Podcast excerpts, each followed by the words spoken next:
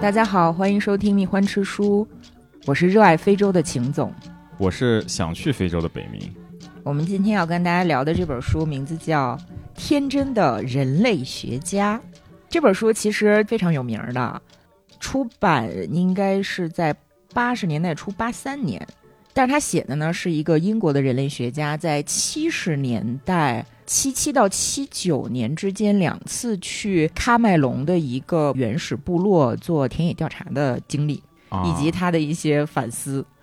我手里拿的这个版本应该是一一年的时候理想国出的，哎呦，那也有十多年了。对，所以他是已经成名的，拥有很多读者粉丝的一本书。它的作者 Nigel Barley 呢，在今天已经是挺有影响力的知名人物了。啊，嗯，我为什么要挑这么一本书跟大家分享呢？其实是因为我多少呢能跟这个书蹭上一点关系。啊，你你又蹭上关系了。哎，我又能蹭上关系了。嗯能蹭上什么关系呢？首先，这本书它讲的是在喀麦隆生活做田野调查的故事。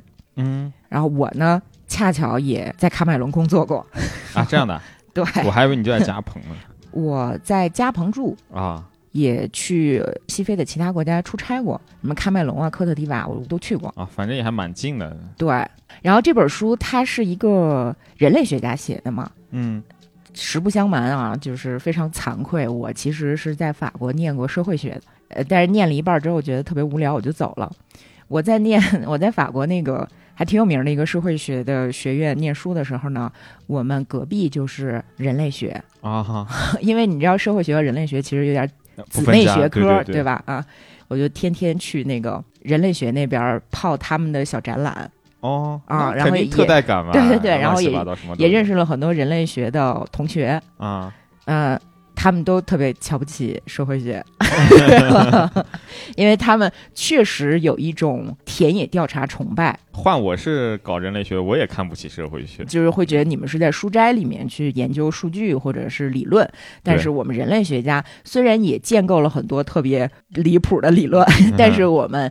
毕竟是有一个田野调查传统的，就是从殖民时代开始，满世界、满地球的去发掘那些和我们今天的现代社会文明形态不一样的人类群落。正儿八经见过那种千奇百怪的东西的社会学，不就拿一堆数据在那边编吗？不代表本人观点啊，我只是在跟大家分享我曾经经历过的一些人的这个歪理邪说。嗯嗯，然后呃，法国又是很多非洲国家的宗主国，就殖民时代的宗主国，那是，他们对于非洲部落的研究其实还是挺深入的嗯啊。我也是第一次在他们的那个小展览馆里知道他们怎么用各种巫术去治病。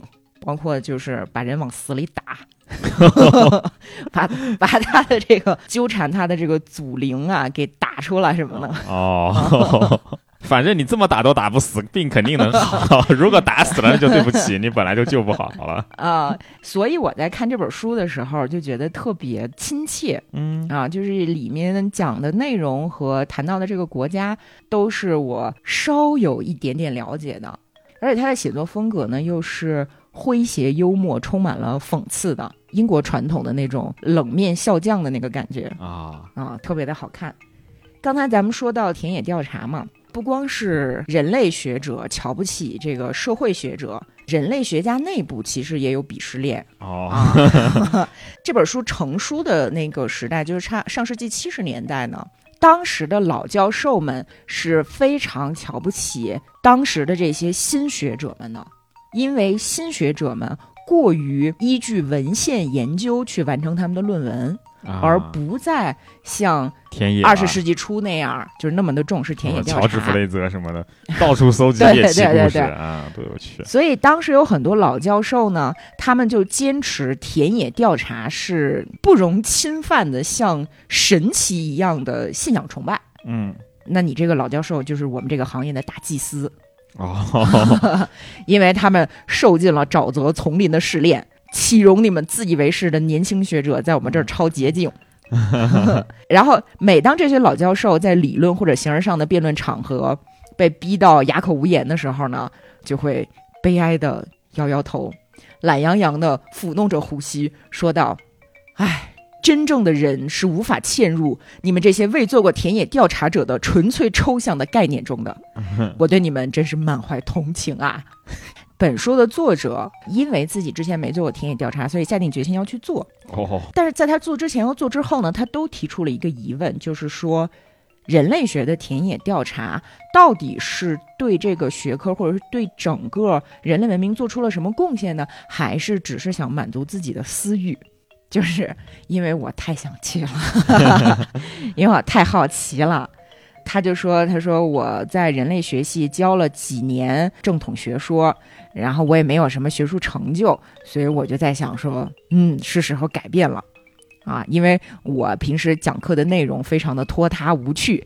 如果我曾经有过田野调查的经历呢，我就可以上课的时候随手抛出一个他们都没听过的见闻，呃，把这些学生们吓一跳，让他们可以安静十分钟。”而且还有一个田野调查的好处，就是只要你经历过田野调查，你就可以获得在和别人交谈当中去使用那些日常生活根本使用不到的伟大句子的特权。比如说，他曾经在一次研讨会的间隙，和两个看起来就是脸特别臭的澳洲民族志学者在这谈话。他就形容说，这两个澳洲学者简直像是两个澳洲恐怖分子，就就是他们陷入了几分钟的死寂，就不知道该说什么。Nigel 呢，他就说：“我试图打破冷场，就提议说，哎，咱们一起去喝杯酒吧。”这个时候，那个女学者马上一脸苦相，嘴角痉挛，厌恶的大叫：“不要！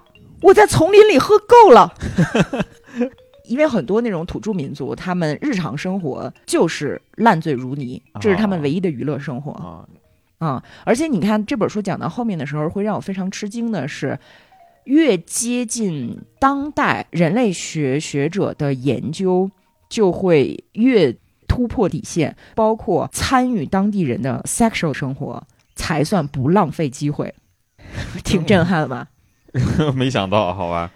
其实你听起来特别难受，是吧？但可能对于一个人类学者来说，做田野就等于自我牺牲，因为你看完这本书，你就会发现，真的又无聊又满是苦难。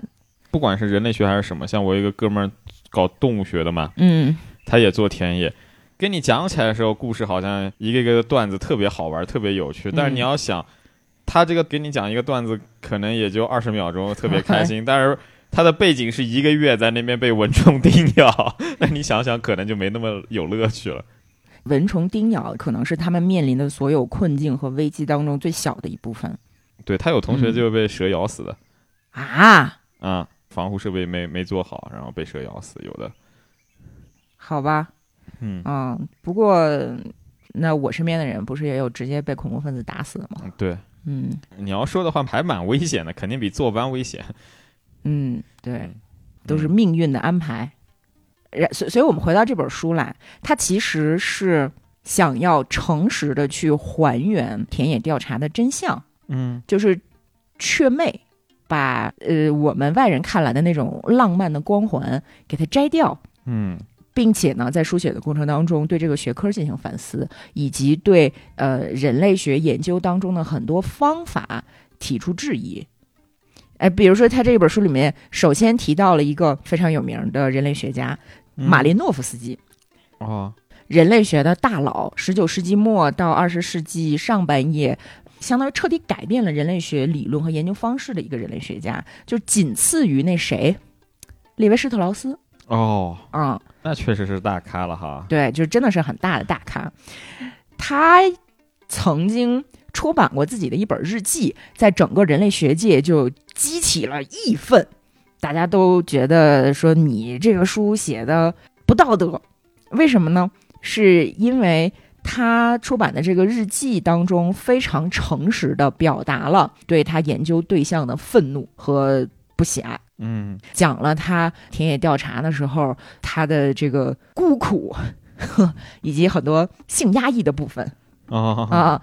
很多学者呀，就整个人类学界，嗯、就认为这个马连诺夫斯基的日记就不应该出版，因为他对人类学造成了伤害啊，让大众对我们的学科先驱失去了敬仰啊。因为你知道，那个列维斯特劳斯。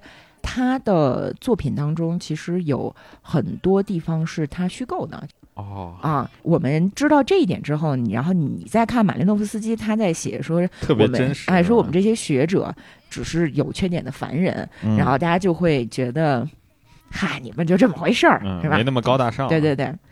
然后 Nigel 就说，认为马氏日记无故破坏偶像的这种说法呢，透露出艺术买办者令人发指的虚伪心态，我们应当予以矫正。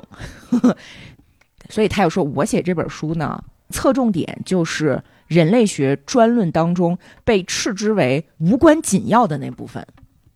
你比如说，咱们要看那个《忧郁的热带》，嗯，会特别的痛苦，全是理论，看不懂。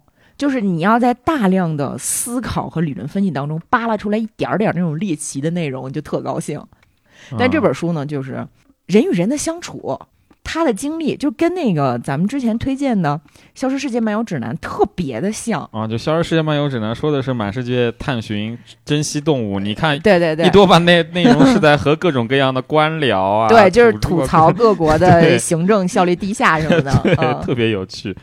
嗯，Nigel 他就说我已经有了这个投入田野工作的想法了，是吧？嗯啊，已经根植在我心中，不断滋长了。他就开始说：“我先想想我要去哪儿研究什么。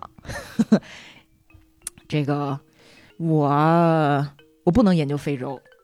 他一开始是想的我不能研究非洲，为什么呢？非洲被研究烂了吗？对，他说 非洲看起来是最无趣的一周。自从那个伊凡斯普里查德起了一个头儿之后，非洲研究就在走下坡路，尾随伪社会学的步伐，什么祭祀系统的功能整体论与象征主义的研究，反正就是那些咱们都听不懂的内容。然后，然南美洲行不行呢？南美洲好像还挺有吸引力的吧？对呀，但是呢，你要想那边有七十年代非常恶劣的政治环境。哦，是对吧？是是是，而且所有的研究者都活在列维施特劳斯的阴影之下呀。那，嗯，大洋洲怎么样呢？找点毛利人哎，是吧？从生活条件来看，大洋洲的研究应该是比较好的。啊，这个海风吹吹，椰哎子试试，是吧？对吧但是无奈，大洋洲的研究看起来都差不多，啊，波利尼西亚人啊这个群体，这个样本可能太小了。它不够复杂，嗯，不够多元。嗯，那印度怎么样呢？印度不错，印度不错是吧？前啊。但是你得先学语言，五年起，哦，对吧？好嘛，啊，那这个远东吧，他就开始分析这个印度尼西亚地区哪些政府动荡啊，亚洲各地的这个暴力与破坏啊。最后呢，他选择了东帝汶。哦，那会儿东帝汶才刚建国不久啊。哎，七十年代是不是印尼入侵东帝汶那会儿啊？对，爆发了内战、种族灭绝，还有各种什么乱七八糟的暴力行为。于是呢，我跟我的同行讨论了一下之后呢，大家说，要不你还是去非洲吧。软了，首先那边政治相对是比较稳定的啊，就我们今天听着说，哟，非洲刚果内战那会儿还没有呢嘛，军政府啊，然后又政变呀什么的，好像特危险是吧？但是其实真正危险的恐怖主义是进入到二十一世纪之后才有的。嗯，呃，反正呢，他就开始又重新研究非洲了，嗯、先研究了什么那个费尔南多波岛，就是什么什么屌地方，听也没听说过费尔南多波岛就是西班牙当时的一个殖民地。啊。嗯，他说幸好当时的费尔南多波独裁者开始残杀异己，且异己定义十分宽松，所以我无法再进入费尔南多波做研究。感觉路都被堵死的时候呢，我有一个同事提醒我说，北喀麦隆有一个被忽略的异教山地民族，就是这个多瓦尤人。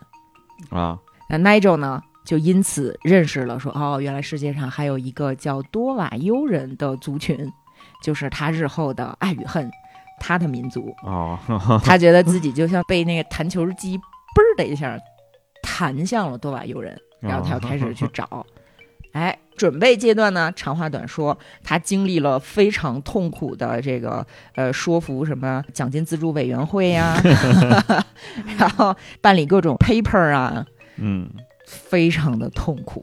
得跟两边的官僚打交道呢。对，你知道我嗯第一次去加蓬等签证等了半年，啊而且我当时还是商务签证。哦，那还是高端签呢。对啊，我我们公司在那边还有代表处，都是那种那个十几亿美元的大项目。你想，我等了半年的签证，啊，中间基本上就觉得自己好像已经去不成了。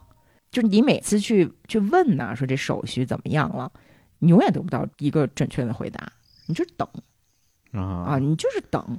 如果对方给了你一个说，比如说一周、一个月，就你别信，啊 就是他就是大家都很习惯的随口一说。啊！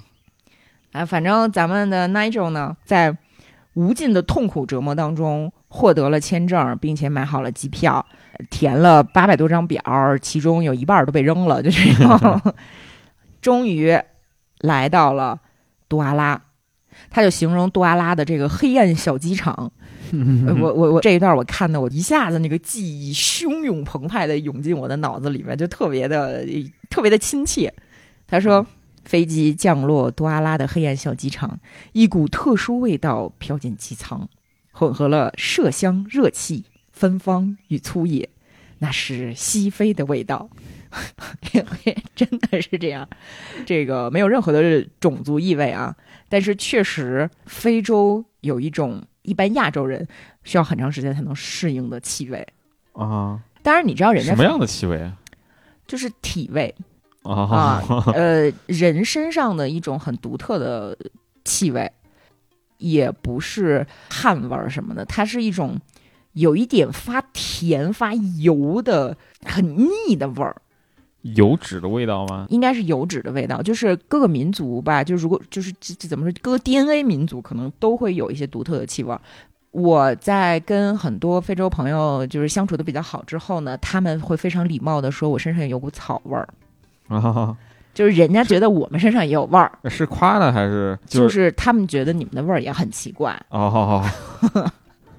比如说我我们在欧洲也一样，你就你经常在欧洲的车厢里看对面走过来一小姐姐，长得特漂亮、特干净啊，然后扑面而来的一股味儿，你就直接就约了。具体它可能在生物啊、人人体科学的领域会有一些说法，但我觉得这个不重要，就是跟大家分享一下我个人的一些回忆。然后他说，机场大厅里是我平生仅见的混乱场面。欧洲游客簇拥成好几群，不是面带绝望之色，就是对着非洲人尖声呐喊。非洲人也对着自己人叫嚣。一个孤独的阿拉伯人忧愁的从一个柜台游荡到另一个，每个柜台前都挤满疯狂推挤的人群。我认出他们是法国人。然后说，当那些法国人抢着出去在雨中等行李，其他的人却被海关严密的检视文件。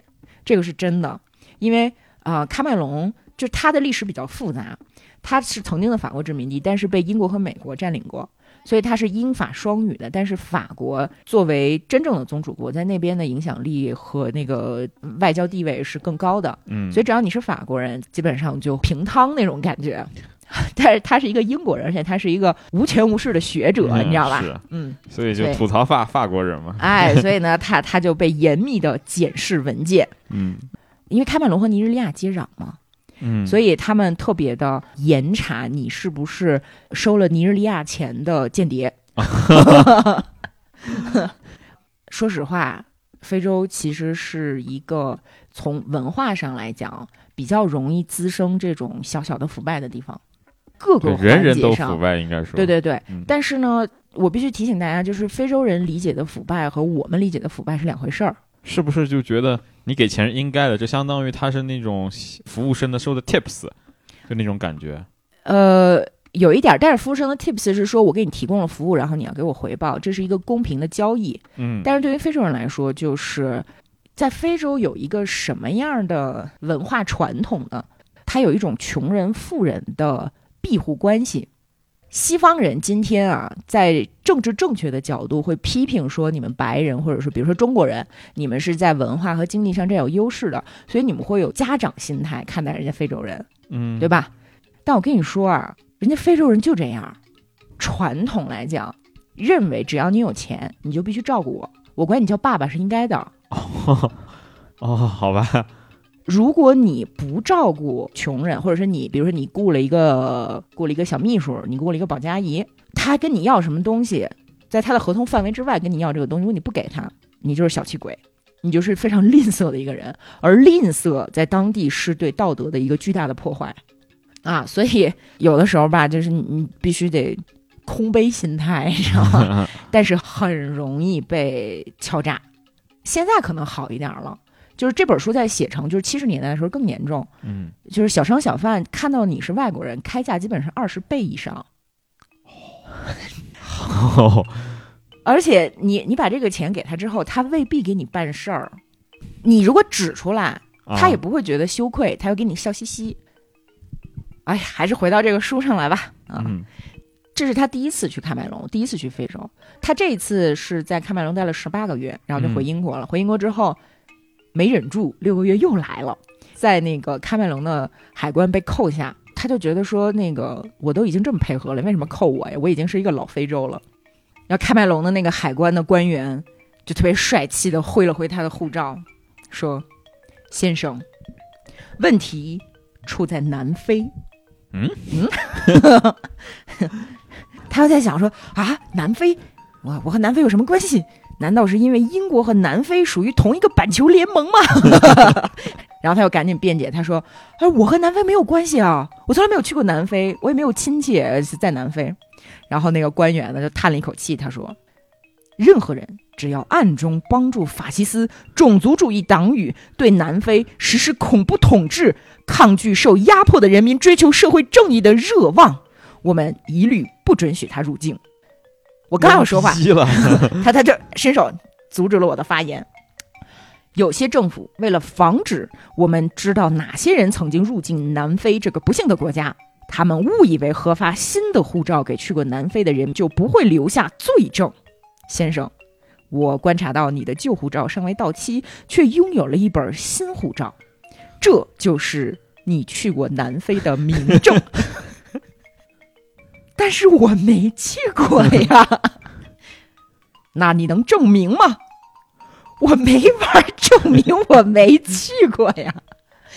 然后他们就展开逻辑辩论，你知道吗？就是 差不多啦啦啦啦说了半天之后，这个这个官员突然就厌倦了此番粗糙的哲学辩论，露出了官僚本色。他说：“这样，我给你个折中方案啊，你要口头切结。”随时可以签下我没去过南非的书面切结，你就可以走了。就就就就是说，你必须口头承诺，你随时来签一个书面的保证书，然后就可以走了。然后他就走了。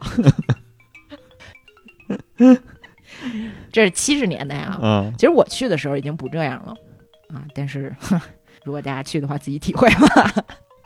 后来他还在喀麦隆坐了火车，遇到了一个德国的农业专家。嗯，这个德国的农业专家呢，他是负责在喀麦隆推广这个外销的棉花种植。在喀麦隆，棉花外销是国家专卖、赚外汇的，所以中央政府非常的鼓励农民去种植。这个德国的专家呢，他就是负责推广和培训。那你说这个计划成功吗？非常成功。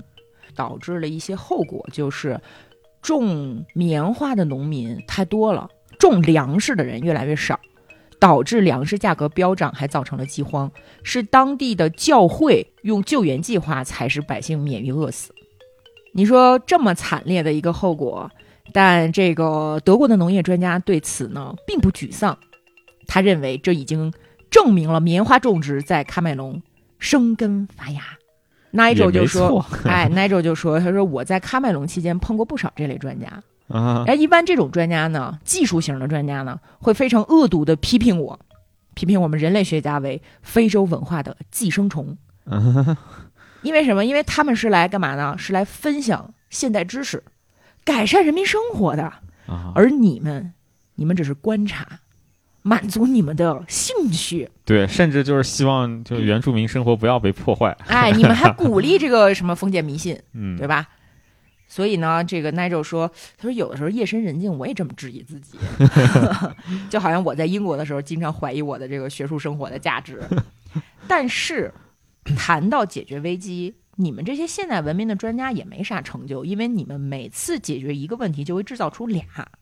我经常觉得这些自称握有真理的人，应当为扰乱他人生活而至少良心不安。嗯，呃，至于我们人类学家嘛，我们不过是百无一用的书呆子，我们能有什么坏处呢？我我们就看看。对，因为我们这个行业的伦理就是尽量不直接干预观察对象嘛。对，所以你一开始说的那个，就是现在一些非常比较比较过激做法，直接和那个原住民进行那种 sexual 的活动，就我要嗯想这个东西是不是已经违背了一些人类学的伦理道德？嗯，但你看完这本书，你就会发现，其实你没有办法完全像一个外星上帝一样去观察人类，因为你无论如何都会介入他们的生活，包括 Nigel 他每天的生活，包括上午的一段这个诊所时间。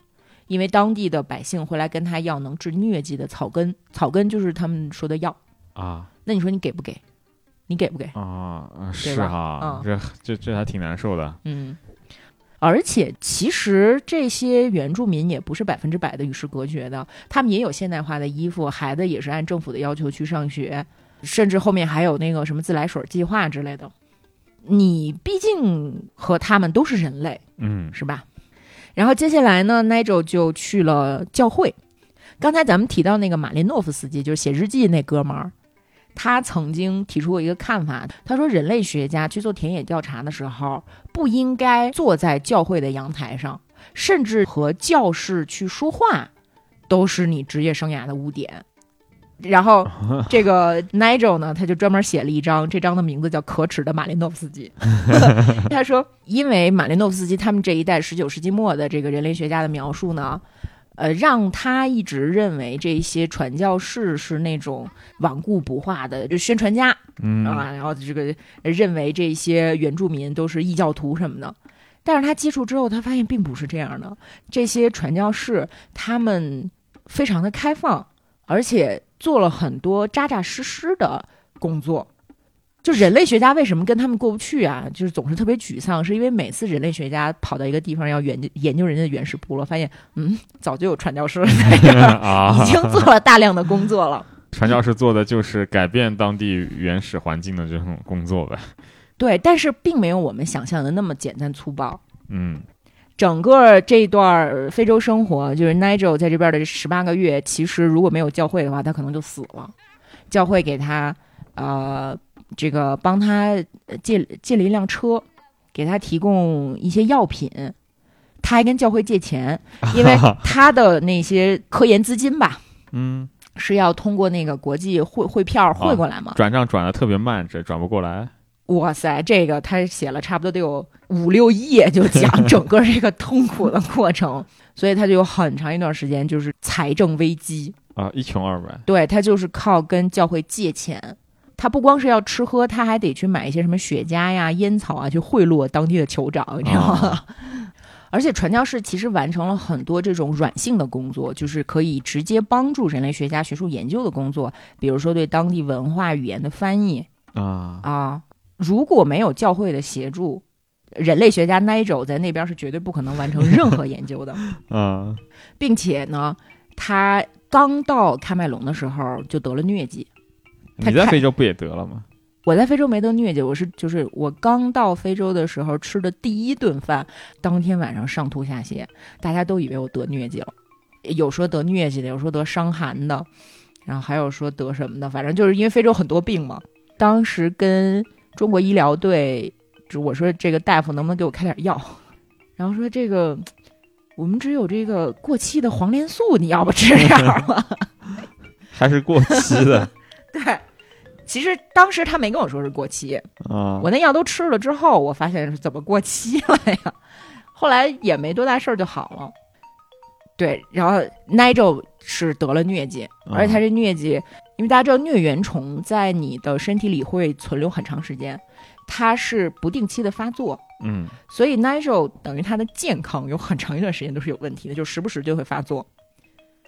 嗯，就是我有一个同行业的老大哥被恐怖分子打死了嘛，嗯他是真正的老非洲，他们这种老非洲每次疟疾发作的时候呢，特别的冷静，就你看到他脸色惨白的窝在沙发上，失去了往日的那种活力的时候，你就知道 OK 又啊犯病了。这个时候，他们就会特别冷静的从冰箱里拿出青蒿素注射液给自己打一针。啊，之前是吃奎宁嘛，但是因为咱们屠呦呦发明了这个青蒿素，素所以后面在非洲工作生活的人得了疟疾之后，就直接口服或者注射青蒿素。哎呀，怀念我的这位老大哥呀！然后刚才说哪儿？哦，说到 Nigel 得了疟疾，他得了疟疾刚好之后出了一次车祸，嗯出了 出那个车祸，门牙受伤了。他也没当回事儿，就是还是在那个原始部落里面生活，然后那边儿就是卫生条件什么也不好，他这个牙床就开始流脓水、流血什么的，他就想说，我这个怎么也得回到这个城市去看个牙医吧，他就回到了应该是雅文德吧，我有点记不清了，反正就他到了雅文德的那个城市里面，他说我想找一个牙医，我想找一个外国牙医，我不想看非洲的牙医。然后就说这个全国呢有两家牙医诊所，是全国有两家，对是有这个比比较比较现代化的设施呢。啊，然后他就找了一家就去了，去了发现排队，好长的队，乖乖排队嘛。然后他发现有一个法国人，法国人插队插到第一个，就问说：“你们医生是法国人吗？”然后那个门口接待老太太说：“他是在法国拿的文凭。”他就想说：“哟，那这行不行啊？”然后等终于轮到他的时候呢，他发现是一个本地的非洲人，啊，啊，就是五大三粗的，他心里有点忐忑。但这个时候，他发现墙上挂着一个文凭，里昂医科大学的。嗯，那这个反正我也没有更好的选择，我就让他看吧。然后他在那儿坐着看，没想到这个五大三粗的非洲非洲同胞啊，康康就把他大门牙拔下来了。嗯，他都惊了，他一嘴的血呀、他就说这怎么回事儿啊？然后说我不是让你拔牙呀什么的。然后那个人就表示我拔你两颗牙，你必须给我钱。这个时候他，然后这个时候他突然想到，这个人可能不是牙医。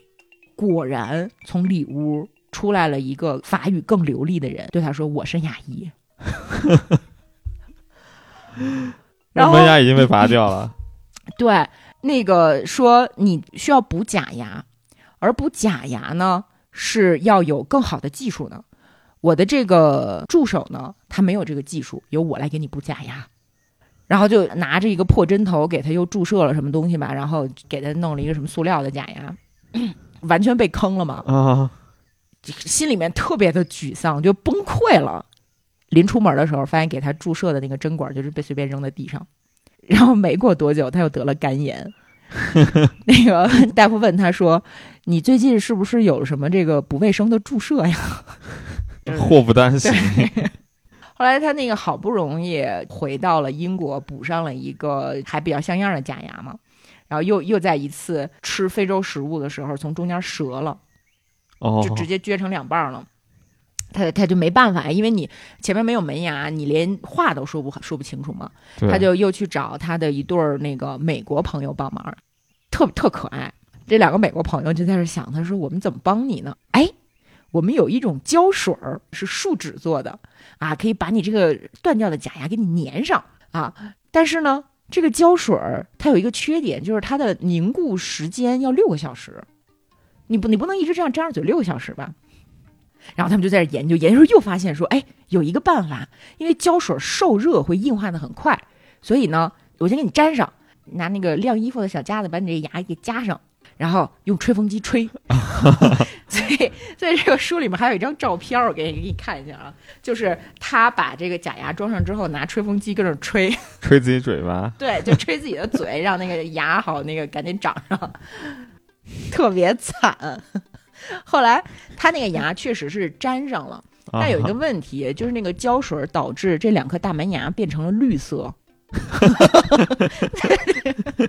所以他那个从喀麦隆再次回到英国的时候呢，他就很担心自己无法再重新融入现代社会。这个这个都是他后来的事儿了。他刚刚到接近多瓦尤人村庄的这个山里的时候呢，还闹了一个小笑话。嗯，就是他开着教会给他的车开到了一个村庄，然后他说啊，多瓦尤的村庄到了。哟，第一印象不错哎，这个当地人非常友好的向我招手，跟我打招呼，还有很多小孩儿跳上我的车，想让我搭他们一程，一个小孩接一个小孩的上，上了七八个。他在想，他说我我应该说点什么破冰呢？因为我要在这生活呀，对吗？他就打开车窗，冲那个当地人喊，他说：“哎，你们好呀，你们是多瓦尤人吗？”然后就是一片尴尬的死寂。嗯，对面非常的愤怒，说：“多瓦尤人都是狗，只有傻子才分不清我们和他们的区别。”然后他就特别的尴尬，就只能沉默着开车，开车，开开到地儿之后呢，车上这七八个小孩儿依然非常的愤怒，但是礼貌的表示了感谢之后，哗哗哗都下车了。啊，在这儿其实就是给我们一个反思。这本书在后面也提到了，就是说我们有很多政治正确的看法，原住民黑人应该是？怎么怎么样的，白人是怎么怎么样的，然后所有有毒的东西都是帝国主义带过去的，现代的城市化文明带过去的。嗯，但实际上呢，就是实际上就是，比如非洲人稍微有点文化教育程度的，他们会认为说白人的这个种族主义非常的可恨。嗯，但是如果你问他说，哎，你作为一个富莱尼人，你会不会娶一个多瓦尤人的女人的时候，对方会暴跳如雷。包括在他第二次去多瓦尤兰，就是这个多瓦尤兰的，就这么一个地儿的时候，啊遇到了一个美国的黑人人类学者。哦，同行了还是啊？这个黑人人类学者呢，他自己等于成长在民权运动兴起，然后他自己本身也受到歧视和压迫的这么一个社会环境里面，然后通过努力成为了一个学者。嗯他就有那种特别典型的固有观念。他在美国本土的时候，就坚持要让自己家里面的，就是让自己的妻子和孩子都要说斯瓦西里语。哦，但是呢，他印象当中的非洲是一个单一的整体，他觉得全非洲的人都说斯瓦西里语，但并不是这样不。是啊，斯瓦西里语其实是从东非开始，就是先是东非民族使用，然后在中非和南非去。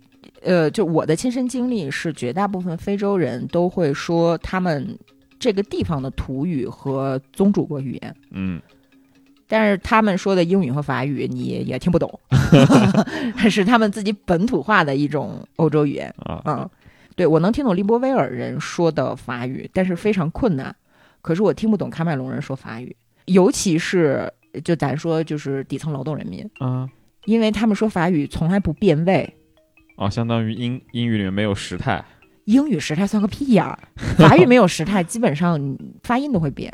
哦，哎，anyway 吧，说到说回这个美美国黑人人类学家，他要求自己的家人说斯瓦西里语，啊，但是当他在喀麦隆的时候，他发现喀麦隆不说斯瓦西里语，他就非常的震惊和失望和悲伤。然后他在当地的一个就是靠近大城市的小镇子里面做他的田野调查嘛，嗯。然后他由于痛恨对于自己同胞的剥削，坚持不雇佣仆人，让他爸他妈在家给他洗衣服做饭。嗯这个就让当地的富莱尼人，相当于更加富有、更加强势的一个当地民族吧，啊嗯让富莱尼人的这些村民非常的瞧不起他。嗯 不是说你为什么不孝敬你爸妈，而是说你作为有钱人，为什么不去照顾我们本村的穷人？啊，你为什么不给他们提供工作机会？啊观念是不一样的。对，这个人类学家脑海当中根深蒂固的黑人被奴役，所以我绝对不会再奴役其他黑人的这个观念，在这个地方是反着的。他是怎大受震撼。对？然后后来他是怎么样这个又进一步的反思呢？是因为他的小女儿生病了，啊，他就觉得说我是来非洲寻根的，嗯我要尽可能的尊重传统。可是尊重传统就是这个巫医传统嘛那，个不靠谱嘛。对嗯，那非洲人是拿什么治病呢？牛角在你胸前搓搓搓，告诉你能治肺结核，他们就打你。所以他妻子就生气了，老婆受不了了，把孩子都送回去，然后过两天自己也走了，把他一人留这儿了。所以你看，就人人类学，如果你完全放下自己之前的固有观念的话，它是一个很好的反思自我的机会嘛。嗯，嗯哎，那还挺有意思的这个小插曲。嗯，费尽九牛二虎之力，终于来到多瓦尤人的村子里之后呢，他其实发现说，多瓦尤人是非常友好的。这个村子的村长呢，嗯，无非就是家里多几头牛，你知道吗？其实他们是没有酋长的。这个部落唯一的一个酋长叫马尤，是由西方殖民政府强加给这个地方的一个职位。在此之前，其实人家这儿没有真正意义上的说特别有权势的这个大酋长，就不存在。他有这么几个阶层，一个就是就是所谓的酋长，哎，叫瓦里还是叫什么呀？在这个村子里呢，是一个四十多岁的男人，后来和 Nigel 成为了特别好的朋友。啊他他的名字叫祖地宝，这 比较受人尊重的一个身份吧。还有就是铁匠和铁匠的妻子，铁匠阶层是不允许和非铁匠阶层的人通婚的，它是一个隔离，是一个阶层，对，它是一个隔离阶层。啊，铁匠是负责打铁的嘛，对吧？然后那这村里有多少铁匠啊？一个啊，那他那他不他在别的村。啊啊啊，行吧 然后他老婆是负责烧陶器的，啊烧陶器和打铁都是非常危险的，因为有可能会导致不孕不育，这个是他们的信仰啊。哦因为他们都把悠人信非常强悍的头颅崇拜信仰，交感巫术啊，和这个他们最核心的仪式就是男孩的割礼啊，都是紧密相关的。嗯然后这些信仰又引申出很多乱七八糟的信仰，比如说烧陶的时候是非常危险的，就是怀孕的女人如果靠近这些东西啊，就会流产什么什么的。哦然后这是铁匠，还有呢就是祈雨酋长，就是祈祷下雨的酋长。啊，那祈雨酋长相当于巫师，对我就说那不是巫师吗？对，那他们啊还政教分离呢。我一开始你说酋长，我还想是不是他也司职巫师了 呃，这个祈雨酋长大家都很害怕他，啊？因为他会行使巫术，引来雷电去劈死别人。哦，是个法师对，然后每当政府有一些政策，派人就是派那个政府规定那个酋长，就是那个叫马尤的那个人啊来这儿颁布一些政令的时候，改变他们的传统生活方式的时候，就要开大会。有一次开大会的时候呢，祈雨酋长就冲着 Nigel 乐使眼色，然后这个时候天边飘来了一朵巨大的乌云，啊，风雨骤起，噼里啪啦噼里啪啦下，所有的官员就赶紧跑上车就跑了，啊，然后大家就说是这个，祈雨酋长，哎，其实是 是是巫术逼。最有意思是什么呢？就是来这儿宣讲这些现代政策的这些官员嘛，嗯在之前就跟 Nigel 说要把这个喀麦隆现代化，怎么着这是那，反正你就感觉他特别的有德先生、赛先生的这个这个这个劲儿嘛啊但是呢，自从那次大会之后，他就非常愤怒，坚定的认为人群当中有巫师，给他们 下了一场大雨。所以就是传统的力量嘛，嗯嗯，这个这这个奇雨巫师嘛，是吧？然后奇雨巫师呢，他还要负责一个特别核心的仪式，就是咱们刚才提到的男孩割礼，啊就是大概五六年会举办一次割礼仪式，符合要求的这些男孩都会穿的特别的华丽，然后这个把他们的那个呃小鸡鸡呀、切开。今天的穆斯林和包括美国人都会割包皮，对啊，它其实也是割礼的一部分，犹太人也有割礼，对。但是多瓦尤人呢，非常的瞧不起其他的割礼，因为你们切的太少了，不像我们是从这头切到那头，是是怎么一个意思？就是纵向的来一刀，就其实是把整个包皮去掉。哇，那多疼啊！男孩还不许哭，他们认为没有切包皮的男孩是具有女性特征的，他们啊。管没切包皮的男孩叫非常潮湿，啊，又潮湿又臭，就是是一种羞辱吧？哎嗯，但这么说，你从生物学角度上还真没错，就是本质是同一个东西，只是男女那边就是基因不同的。就它在胚胎阶段是是一个东西分化出来的。对嗯，但是你 你知道是这样，女性隔离这件事情，多瓦尤人是不实行女婴隔离的。啊然后 Nigel 有一次呢，就把这个村民叫在一起，因为他毕竟是要搞研究嘛，他就想了解大家对这件事情的看法。告诉说，你们知道吗？就是这个一些非洲其他的部落，他们是干这个事情。然后多瓦尤人非常震惊，啊怎么有这么变态的民族呀？然后看看他们对男性做的事情。对，而且他们在男性割礼的过程当中，最早是要献祭一个人，并且把他的头颅打成碎片的。后来是被那个中央政府给禁止了。哦，怪不得，怪不得，你知道我说哦什么？怪不得，我嗯刚刚就在想，男性割礼年纪到了就割了，为什么要每隔五六年聚起来一次？原来是原来是这个原因，每隔五六它年有很多，有很多的。原因，有啊很多的原因嗯。但是你在看这个书的时候，你会发现这些开开心心的村民，他完全不像是那种就是很残忍的样子，嗯非常快乐、喜欢讲笑话的一个民族。啊，然后一一起接受割礼的男孩子呢，就相当于是成为了叫割礼伙伴，相当于形成了兄弟关系。啊，然后你们之间呢，要见我们可是一起割过包皮的。哎，就是你们见面的时候 嗯，必须不停的互相讽刺、打岔、讲讲笑话啊啊，就是啊逼这样，就是邓老板跟我的关系，你知道吗？啊，啊，呃，然后刚才说到哪儿了？啊，说到那个割礼是吗？啊对，刚才不是说到那个 Nigel 把这个女性割礼的事情讲给多瓦尤人听，然后多瓦尤人非常震撼吗。对于多瓦尤人来讲，包皮是没有用的东西，所以要把它切掉。而且包皮呢，它象征着一个男人身上很像女人的部分。嗯，那为什么他们不切乳头呢？他还想着，到底为什么不切乳头呢？我作为一个人类学家，我必须弄清楚这件事情。突然有一天，他的那个小助手，然后他的小助手在这本书里特重要，特别有意思，叫马修，也是个多瓦尤人。呃，是一个瞧不起多瓦尤人的喀麦隆人，啊，会说法语，啊。就相当于是他的翻译。啊，翻译在人类学家的工作当中其实是很重要，想很重要，想但是想都知道。但是人类学家的著作从来不提。啊，哎，可是这本书里面就有这个小助理浓墨重彩的一笔，啊。呃，特好看。然后就是有一天，那个马修无意当中提到说，有一个叫尼加人的部族，所有的男人都没有乳头。哦，还真有这样一个是吧？Nigel 就疯了，他说：“太好了，我一定要去看看呀。”他研究的这个多瓦尤的部落呢，是属于山地多瓦尤人，嗯有平地多瓦尤人和山地多瓦尤人。他来到这个村庄，已经是这个在就是很不好走的山路上面，奇羽酋长就住的还高，就是他每次都九死一生的往山上爬。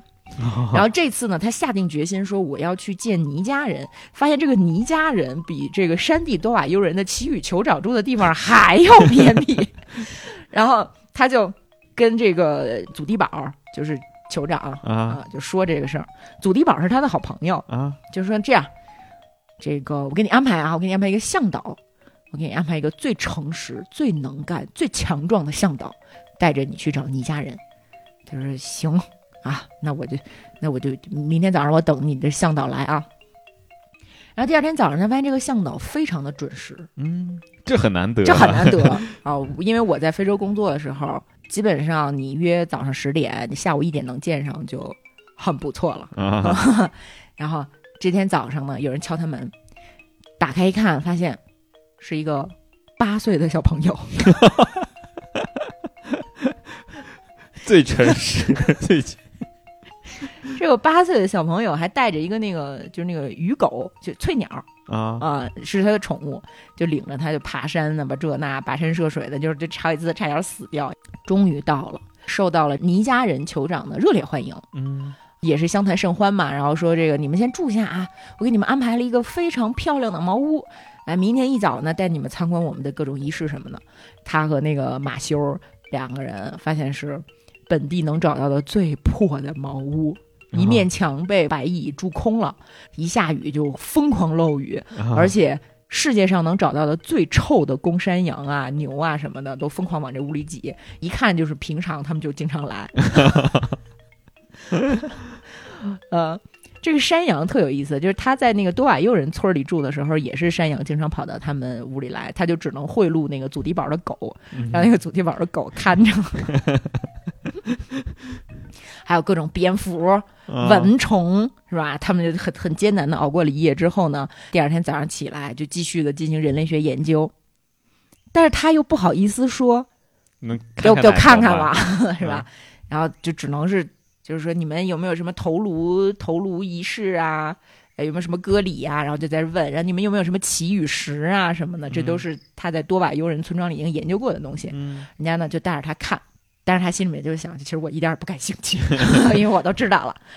幸好呢，在尼加人的村长带着他们去看祖先头颅的时候，因为要接近那个圣物嘛，嗯当地人的传统是必须要把衣服都脱了。啊他那个 Nigel 自己跟那个酋长去看奇雨石的时候，也是光着屁股去的，哦光着屁股爬山，扎扎一屁股那个 各种荆棘什么的。到了这个尼家人酋长要带他们去接近圣母，他就把这个长袍也脱了。啊脱下来的一瞬间，Nigel 就兴奋了，因为在有乳头的那个位置没有凸起，哦只有淡色的一个斑点。哦，还真是切掉啊。你听我说呀，嗯酋长说：“那个，你等会儿啊，我叫我的这些村民们一起来，把这村民都叫来之后，大家都脱了，然后发现都没有，哦叫了，甚至叫来他自己的妻子，叫了叫了他的妻妾们，脱了之后发现都没有。哦 原来这是一个基因缺陷，并没有所谓的奇怪的仪式。”哦而且倪家人呢，他们这个村子里面只有大概二十几个人了，他们这种基因缺陷未来也不会再存续下去了。啊然后这个 Nigel 就非常的失望，又觉得自己很可笑，就是九死一生的爬上来，发现是一个是一个误会，他就坐在这个石头上大笑了几分钟，周围的人就就莫名其妙的看着他。然后他就只能很失望的回到正常的世界，就是多瓦悠人的世界。嗯，但你看啊，就是当他第一次见到多瓦尤人的时候，他也无法适应，就是人的适应能力、承受能力和你看待文明那个标准，就是时间塑造的。嗯。他第一次进多瓦尤的那个村儿的时候呢，带着那个马修嘛，那会儿他还不会说人家多瓦尤的语言，嗯。他是花了很长的时间去学习的。他就那个，他发现说大家都在喝一种小米酿造的啤酒。啊，因为多瓦尤人特别的喜欢喝酒，但是他们喝这种西方商店里卖的酒呢，一瓶能醉上两三天。哦，他们日常喝的是自己酿的酒。肠胃还没有接受，还没对对对有适应，，嗯，曾经有一位著名的法国殖民官员形容这种小米啤酒，粘稠似豌豆汤，怪味儿似煤气油。这个描述十分精准。然后多瓦尤人中午不吃饭，光喝小米啤酒，啊。甚至连他们的小孩儿去上学，家长带的午餐都是啤酒。哦，真硬核呀！对，后来那个政府就经常来他们村里做宣传，就干预说你不许再带啤酒给小孩上学了。嗯然后他们就特不高兴，然后那个不就 时时无数下雨吗？然后 Nigel 第一次来到村里的时候呢，他就参加这个啤酒宴会。多瓦佣人就问说：“你要喝啤酒吗？”嗯，他说：“啤酒酒没头。”助理就很很疲惫的解释说，他的发音不标准，他是说他要喝啤酒，谢谢。当地人大为惊讶，因为从来没有白人愿意碰多瓦尤的小米啤酒。那为了表示对这个外国人的尊重呢，多瓦尤人就抓起一个葫芦瓢，把它递给狗舔干净。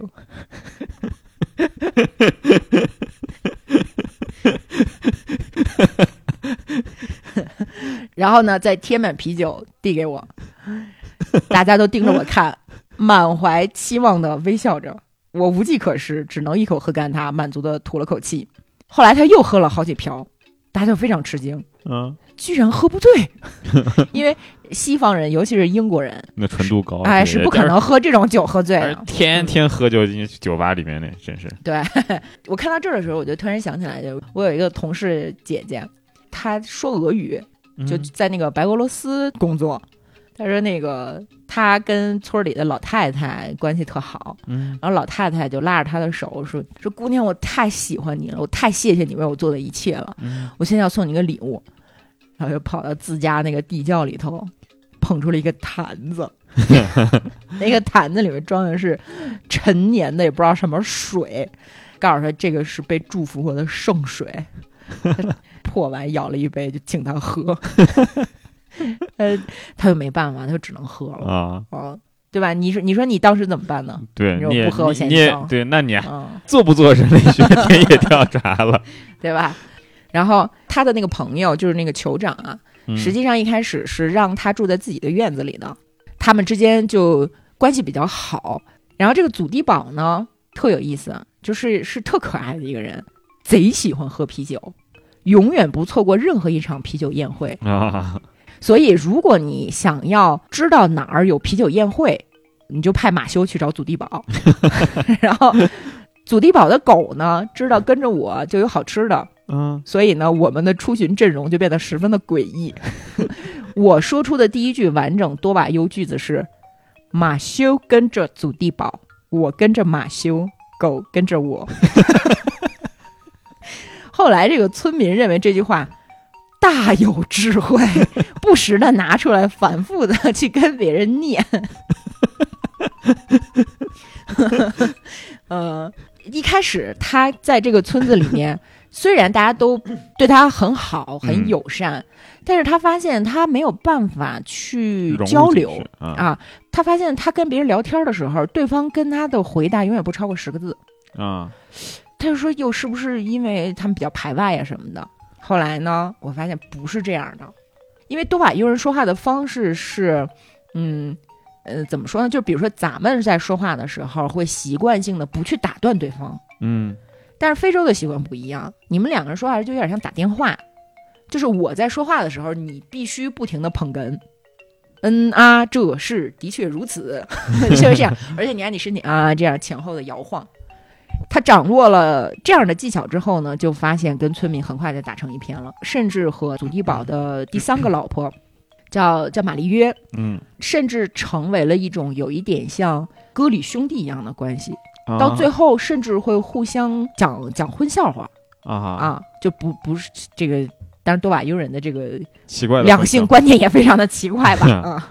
然后慢慢的，他就和本地人的关系越来越好嗯啊。后来他还花了整整十四英镑给自己盖了一个茅草屋，因为盖这个茅草屋还特地打过官司，就是由本地的法官去裁决。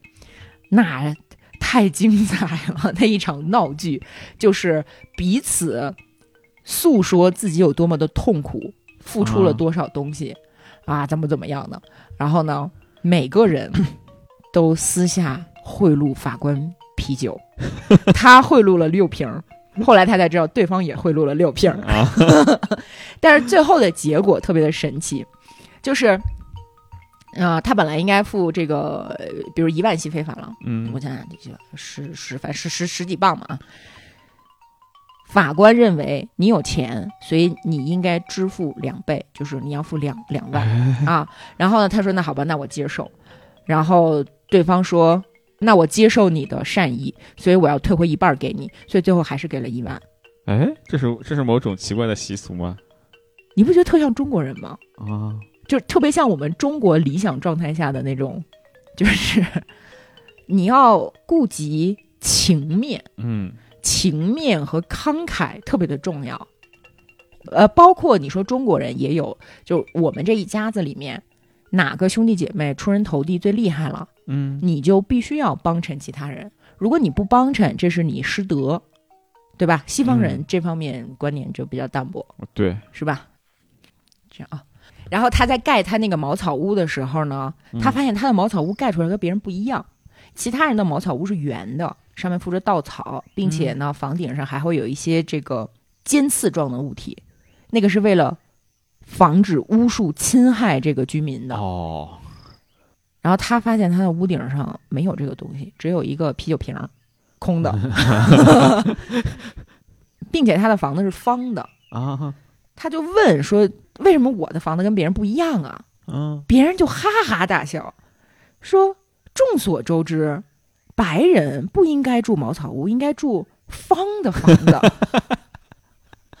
然后，白人既不会施巫术，也不也不可能受到巫术的侵害。啊，所以，就是为什么那个就是那个那个美国黑人人类学家跟 Nigel 的地位就不一样啊？啊，因为他们认为 Nigel 这个白人既不是男人，也不是女人，而且和巫术没有关系，所以他可以从事很多当地人不能去做的活动。哦，比如说，你不能看铁匠的媳妇儿制陶，但是他亲自就去做了这个，参与了制陶的工作。啊，然后他就觉得说，他自己的这个身份在这个地方，不是标准人类。哎，对，有一点儿像早年间咱们国内的人看老外的那个感觉吧，啊，是吧？啊，就是老外来我们家，我可以给他表演包饺子，但是呢，我不会跟他去谈我们家里一些就是我自己真正的喜怒哀乐，嗯对吧？但是这个就是人类学家慢慢一点一点的去参与去了解的。反正他那个房子盖完之后呢，他就从祖地宝家搬出来了。但是他在祖地宝家建立了一个非常珍贵的友谊，就是我刚才说的那个，就是二老婆哎，他的第三个老啊，婆，三老婆他的第三个老婆因为性格太好了，啊，所以哪怕没有生孩子，也没被赶走。他跟 Nigel 之间呢，建立起了一种互通有无、互通情报的关系。啊，然后这个书写得特有意思，他说，过去的人类学家呢，看待这种原始部族的女性是一个什么样的视角？但是我发现，这个女性报告人对于我的研究是非常有用的。嗯，因为男人他们总自认为是宇宙最终秘密的宝库，他们轻易不会跟我分享他们的知识。嗯，但是女人通常认为自己知道的这些讯息毫无价值，可以随便的转述给别人听。啊，啊。呃，当我顺顺口提到某个仪式或者某个信仰的时候呢，这些男人们会非常的谨慎，但是女人就无所谓。嗯，就滔滔不绝 对。而且多瓦尤社会它其实是一种男女分开的社会，嗯，一个男人他可可以有很多的妻妾，但是他每天其实都是和他其的中一个。不是是和他的男性朋友在一起的，啊，而女人呢是和她的丈夫的其他妻妾生活在一起的，他们彼此之间其实是一个很紧密的社团。啊，它不是像咱们这样说两口子结婚之后，咱们形成一个小家庭，然后咱们是对外的内部，他们是女人是一个内部，哦，然后男人是一个内部。好吧，包括割礼，割礼不是整个阴茎切开，然后怎么这样那样，又有一些神秘的仪式啊，又有一些怎么样吗？不是纵向切一刀是是指它的下方纵向切一刀说实话，我也没看见图，我也不知道，啊反正就是很切的很很凶残，啊嗯，是要透过这个什么死亡和新生怎么样完成一个男人的一这个生命形态嘛？嗯呃，但是呢，理论上来讲，多瓦优的所有女人是不能知道歌里的内容的。嗯他们所能得知的歌里的内容是什么呢？就是用小块的牛皮把男人的肛门给缝上。嗯所以多瓦优的男人是不能当着女人的面说我要拉屎的。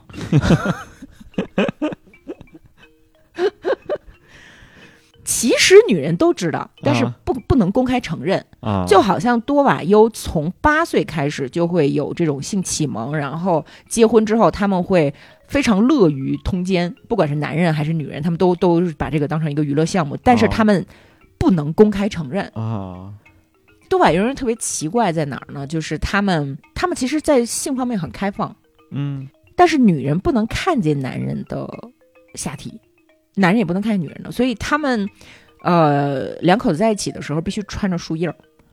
男性的秘密话题和女性的秘密话题是分开的，但是其实大家都知道，啊所以 Nigel 呢就利用那个 和女性的友谊，了解到了很多的线索，展开他的研究。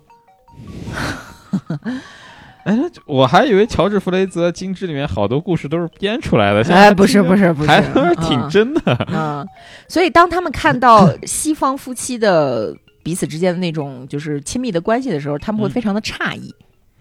曾经就有多瓦悠人向 Nigel 转述说说，哎，你知道吗？以前这边有一个美国传教士出远门回来的时候，他老婆居然从屋里跑出来迎接他。更可怕的是什么呢？就是我们要搭这个传教士的车呀，我还得征求他老婆的同意，而且他竟然不打老婆。哎，这道德观念真是，啊！但是你千万不要以为多瓦尤的老婆很可怜，嗯因为他们很懂得还手的。哦，而且他们大不了可以回娘家的村子。一旦他们回娘家的村子，就相当于这这人就跑了嘛。那你之前给娘家支付的这个聘金，主要就是牛，啊，啊那可要不回来，要不回来了。所以丈夫呢就非常担心这个人财两空，啊，往往就会尽可能的拖延支付聘金。哦，那么，因为多瓦尤的老婆抛弃丈夫的事儿并不少见，所以付这个牛的聘金的这个事儿呢，就慢慢的发展成为一个伟大的拖延艺术。啊，他这个拖延的效率之低呢，简直可以媲美喀麦隆的银行。这个有一个直接的后果，就导致人类学民族志的调查者会非常的抓狂。嗯，为什么呢？因为同一个女人会被错误的重复计数两到三次，就是她从这个丈夫家跑了，跑到那家儿，又跑到另外一家但这三家男人都会声称自己有这么一个老婆。哦，然后第一个丈夫呢会夸夸其谈说：“我为了这个老婆，我支付了多少头牛。”但是他就不说这个牛从来没有真正的送到过。还没有实付出去，对，然后第二个丈夫呢说：“哎，我当时付了多少头牛，但是呢没有说这个聘金其实是给了她的第一任丈夫，而不是给娘家。哦，而且而且这个前夫呢可能拿这个第二任丈夫的牛去补他欠的其他老婆的聘金。然后这个时候呢，非常生气的这个娘家人嘛，就嗯跑到第二任丈夫家说：“说我女儿现在在你家当老婆，但是你没有给过我聘金啊、啊，你要不给我就把我女儿带回家。然后他，然后这个第二任丈夫就会说：“少来这套，三代以前我有一个姑姑嫁到你们家，现在那个聘金还欠着呢。三代以前还行，” 哎呀，但是在这儿呢，我们可以看到，就是人类学有一个观点，女性到最后是最稀有的交换物。嗯，这个是人类学上的一个呃非常有名的理论，就是说原始社会他们靠这种物资的交换来建立组织和运转，而最后的那个奖品和最稀缺的那个物资是女人。虽然你不能说在这种情况下，这些女性就是绝对的悲惨，像我们想象当中那种枯萎的紫罗兰一样，是吧？但它确实是一种剥削。嗯，可是，在这种原始社会里面，其实所有人活的都是，嗯，就跟我们现代人想的不太一样，是吧？对嗯甚至你知道，这些多瓦尤的老婆还会跟老公要这个过夜费，嚯，就是就是像那个卖淫一样啊，啊。这是老婆，对，但是。嗯，西方传教士很早就抨击说多瓦尤的婚姻不神圣，嗯，像卖淫一样，对吧？所以为什么看人类学的著作有价值、有意义呢？就是它帮我们反思嘛，嗯，甚至包括很多我们觉得非常正义的、好的、进步的东西，在这个具体的语境之下，你都是要打一个问号的。嗯，比如说，这本书经历了两任副县长，第一任副县长就是那种特别典型的混蛋，他的下属跟他说话都得跪着，啊，然后这个贪污修路面的钱啊什么的，反正特别坏。后来这个副县长就被撤职了，大家就欢欣鼓舞。又来了第二任副县长，第二任副县长呢是在法国受教育的一个真的很有想法也很有情怀的喀麦隆人，啊就就是他开会被那个大雨浇了啊。其实他他是一个很好的人，他就想建学校，然后呢，他想鼓励这些原始的民族去从事更加有经济效益的农耕种植，比如说种蔬菜。嗯啊，他当时曾经下了一个命令，就是说每家都得有一个小菜园，大家在里面种各种各样的蔬菜，然后比较健康嘛，别老喝小米啤酒了。然后这儿还有一个，我再补充一个故事，就是 Nigel 第一次去见这个副县长之前呢，他因为想要吃一些新鲜蔬菜，他就弄了一些蔬菜的种子，找了一个当地人帮他种。这个当地人也是当地人推荐的，说是一把种田的好手。啊，然后发现非常不靠谱你听着，啊，然后呢，他就让这个人在河边开辟了一小片地，说你给我种一点儿我能吃的蔬菜就行。啊而咱们先试一试啊，那个呃，种点儿什么西红柿啊，嗯种点儿这个生菜呀、种种点青椒啊啊。说那你你那个你帮我干活，我给你多少工资合适啊？然后这个多瓦尤人就说，你不用给我钱，我做完之后，你根据我的成果给我相应的报酬就行。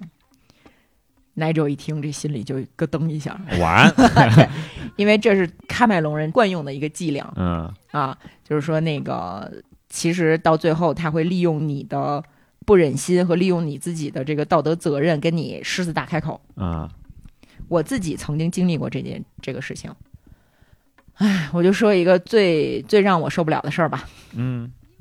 呃，就是有一年在咱们天津举办那个达沃斯论坛的时候，马里总统来了。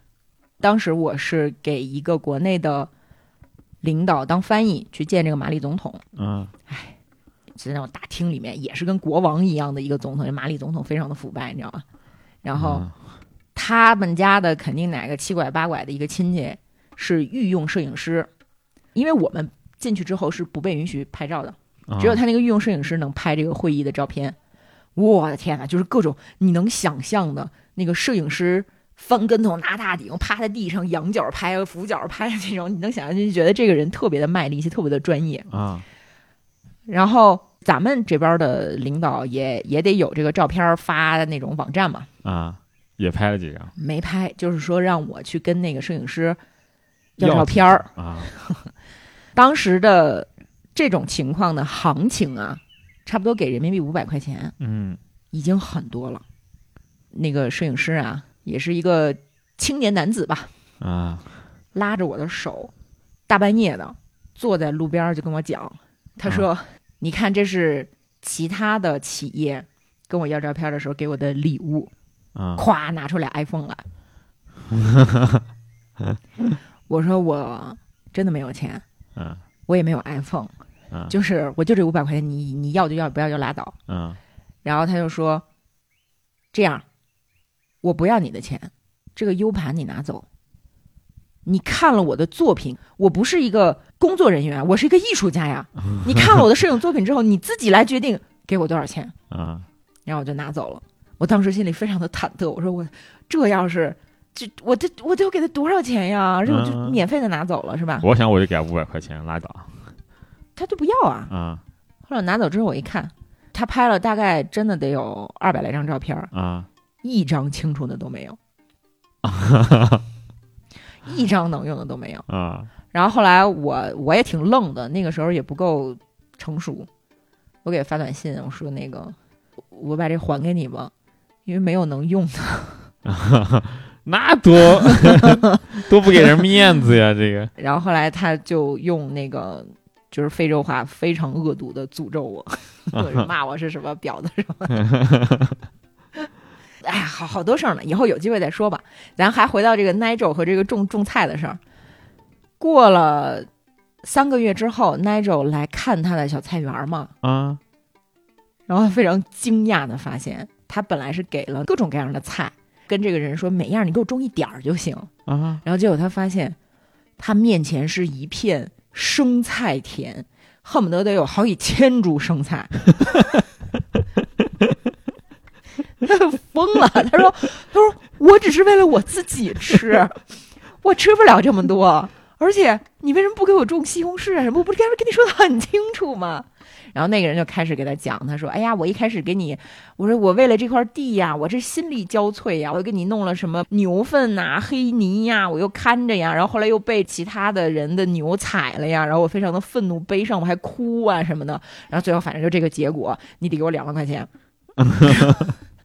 是这两万块钱不是十多万吗？那当时还还也还不少嘞。很多钱呢，你想对啊 Nigel 那个时候又是靠跟教会借钱嘛，对然后他又拒绝，后来他们又打官司，你知道吗？然后后来他就说那个这样，我只拿我吃的那一点儿，剩下的你拿去市场上卖，好吗？嗯你就别跟我要这么多钱了。啊然后那人不同意，最后反正还是把钱给他了。哦，你看，这是一个前情提要啊。接下来我们就说 Nigel 第一次见副县长，嗯来见副县长之后呢，副县长面对一个欧洲白人嘛，面对一个更现代化社会来的人，嗯就开始讲他自己未来怎么样改造这个他所管辖的这个区域啊，嗯他就就讲了很多的设想。Nigel 也不忍心打击他，就那个就嗯很好很好。然后副县长跟他说说你知道吗？虽然我们所有的这些计划推行的是很艰难的，但是我现在非常欣慰的发现，市场上已经在卖生菜了，说明我们的菜园计划已经卓有成效，大家已经开始改变观念了。然后那种，嗯，我实在是不忍心打击他的乐观主义精神。然后后来那个，嗯嗯，然后就是这个副县长，他想在这个地区推行自来水计划，嗯把山地多瓦尤人的河水引到下面的村庄来，把它变成自来水。还挺好的呀。对，他就请 Nigel 来这儿讨论这个事宜嘛。在场的所有人都对这件事情欢欣鼓舞，嗯，只有 Nigel，就只有 Nigel 的心情非常的复杂，因为他肯定是支持帮助大家用上干净的水的，嗯，因为很多疾病其实本质上都是因为用不干净的水导致的。是，但是呢，这样的一个计划会破坏多瓦尤人对祈雨酋长的信任，啊，就等于说会肢解他们的信仰。第二呢，就是虽然副县长承诺多瓦尤人可以首先使用自来水，但是你是把多瓦尤人自古以来的这个领地里面的水引到山下的，啊，那本质上其实也是一种对资源的剥削，所以他的心情就非常的复杂。嗯，但是很多事情在非洲这片神奇的大陆上，最后都是不了了之的。嗯，因为人类学家和土著接触时间长了之后呢，他们会切身的改变自己的想法。嗯，嗯，会尝试着用一种完全不同的思维方式，甚至是逻语言逻辑去思考。阿凡达了，对，哎，你其实你看那个《阿凡达》也是，就是把土著描写的就是特别美勇敢、善良，然后道德什么什么的。人家是人，人家不是地球土著，对对对对啊！你只能这么想。包括多瓦尤人，他们就他们的思维方式和我们的不同，在他们的日常语言里面是有体现的。嗯比如说，多瓦尤人他们的语言里面没有“假如”，啊，比如说 Nigel 想要去了解他们之前之间的这个亲亲属关系，互相怎么称呼，嗯，他就问这些村民，他说假如这是：“哎，如果你有一个姐妹，你姐妹的儿子叫你什么？”啊，我没有姐妹。假如你有一个姐妹，啊，我没有姐妹啊，我真的没有姐妹。然后后来马修就告诉他说：“你不能这样说，啊你应该这么跟他讲。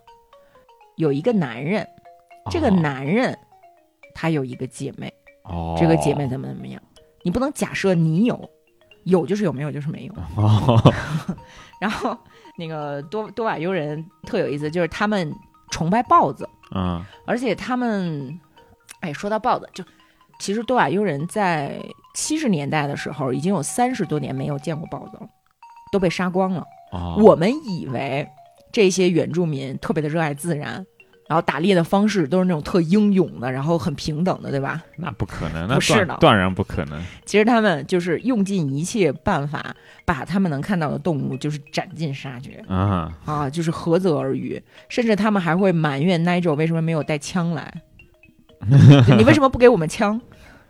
对，你像非洲这么讲道理，植物生长这么好的地方，很多地方就是就连树现在都嗯，环保是非常现代的一个想法，是对自己的一种忏悔，嗯是现代文明的忏悔。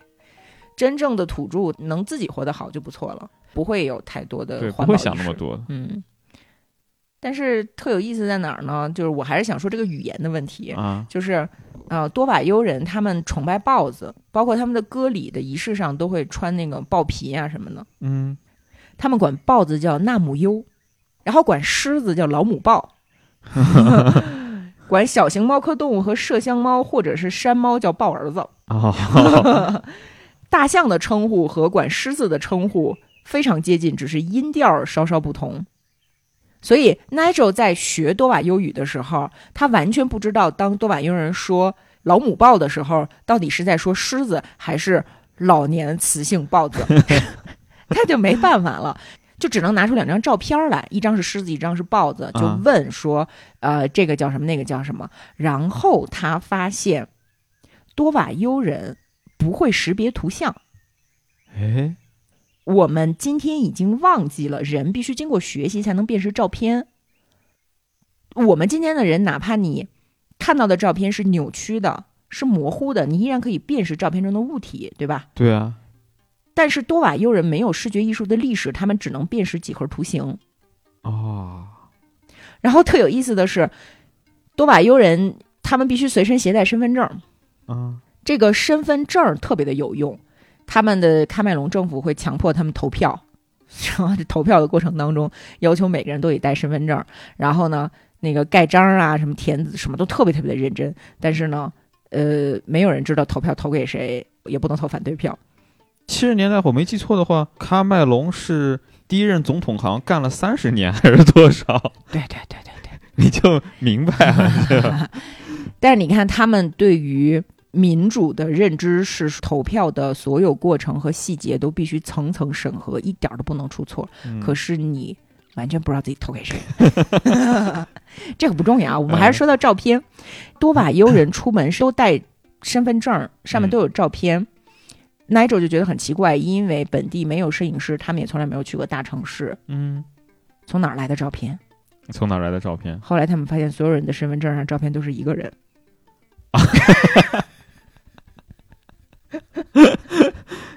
啊，没毛病。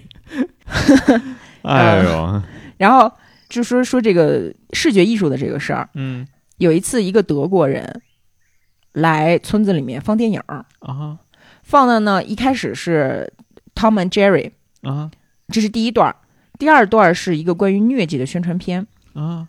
然后发现多瓦尤人管汤姆叫豹子，然后呢，然后那个德国人后来特别不高兴，他想要通过这个宣传片，呃，去告诉大家这个疟疾的害处，啊对吧？呃，但是他发现这个多瓦尤的村民对这个片子毫不感兴趣，就只有一些年轻的女人看。他就觉得自己就是被被蔑视了，啊。他就来找 Nigel 说：“他说，他说你知道吗？我在其他的一些地方放这个电影，大家非常的吃惊，因为大家头一次见到这么大的蚊子，啊就好像说这个蚊子在那个电影屏幕上就是大特写，越大越震撼嘛。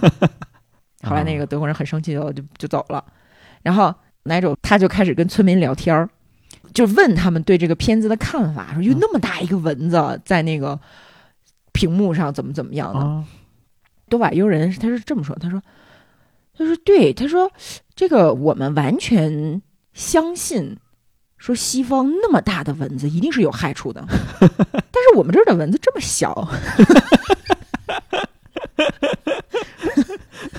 我们真是幸运呀。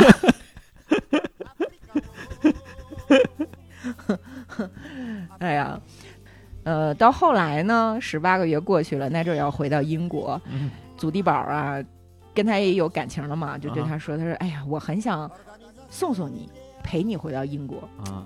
但是英国那个地方啊，又冷又湿，还有超级大的蚊子，哎，众所周知还有食人魔，所以呢，我就不去了，朋友，再见。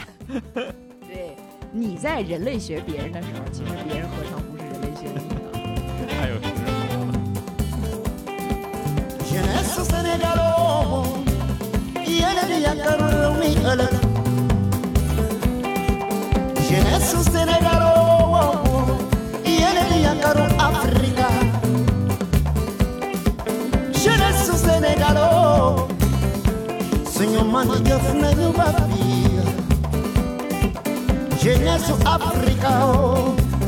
and you want a wanna be.